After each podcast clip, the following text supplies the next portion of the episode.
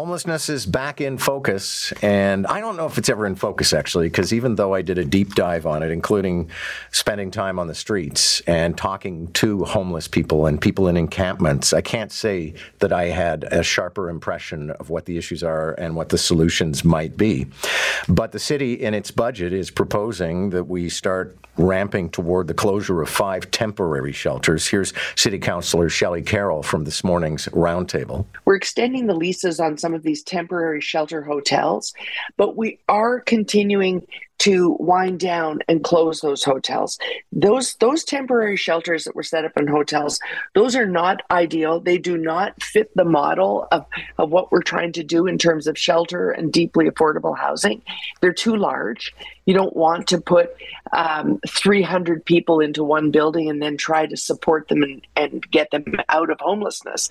Uh, the ideal model is 90 and and that's the type of shelter the city's in the middle of building and we're trying to build more deeply affordable housing that modular housing program Okay, sounds like a plan, but how does it play with those who are actually on the front lines?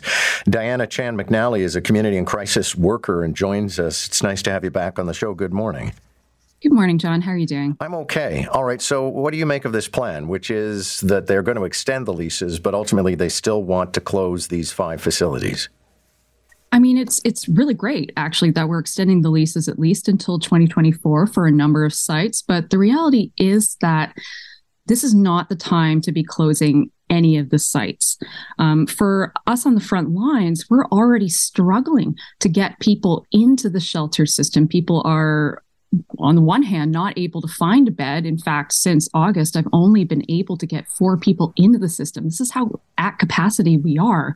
Uh, and on the other hand, to transition back uh, five spaces, potentially five spaces, uh, into congregate settings is not safe or okay. Um, COVID is still running rampant through the population. We've got tuberculosis, ah, sorry, tuberculosis, streptococcus A, lots of different illnesses that can impact people's health and wellness. Uh, and to cram everyone back into a room where there's 100 people sleeping next to you is not all right. And I'm sure that most people, if they're faced with those kinds of conditions, would choose not to actually go into the system. Okay. Uh, well, the city will argue, obviously, that this is just not sustainable. It's not affordable to go on forever with these uh, these buildings. Would your, I mean, would the better practice in your eyes still be to buy them or rent them full time and continue on? Yeah, I think right now this is where we have to go. Um, you know, I understand it is a huge expenditure for the city, uh, and we absolutely need a lot more investments from the federal and provincial governments. And to be frank, we are not getting that money. Um, but at the same time, the city is responsible for the system that we do have. Uh, and I think what we're seeing is that we do not have adequate amounts of space for people, let alone COVID safe space, uh, space where you have your own room, you have your own autonomy, you're able to actually sleep at night. Uh, you can't do that in a congregate setting. Uh, most people don't get a good night's sleep sometimes for years, and that actually has huge impacts on their health. Um, so, you know, I think the city does need to keep them open. Um, again, I think there needs to be lobbying that has to happen at the federal and provincial levels. But it's not okay, again, to transition back. And the fact of the matter is that even if we do close these spaces, people don't disappear. And if they're not going to go into the shelter system, and in fact, we saw a lot of people who were decanted just out on the street uh, when we had four sites that were closed last year, they just go into other services. So we see people on the TTC, we see people in hospital ERs and lobbies.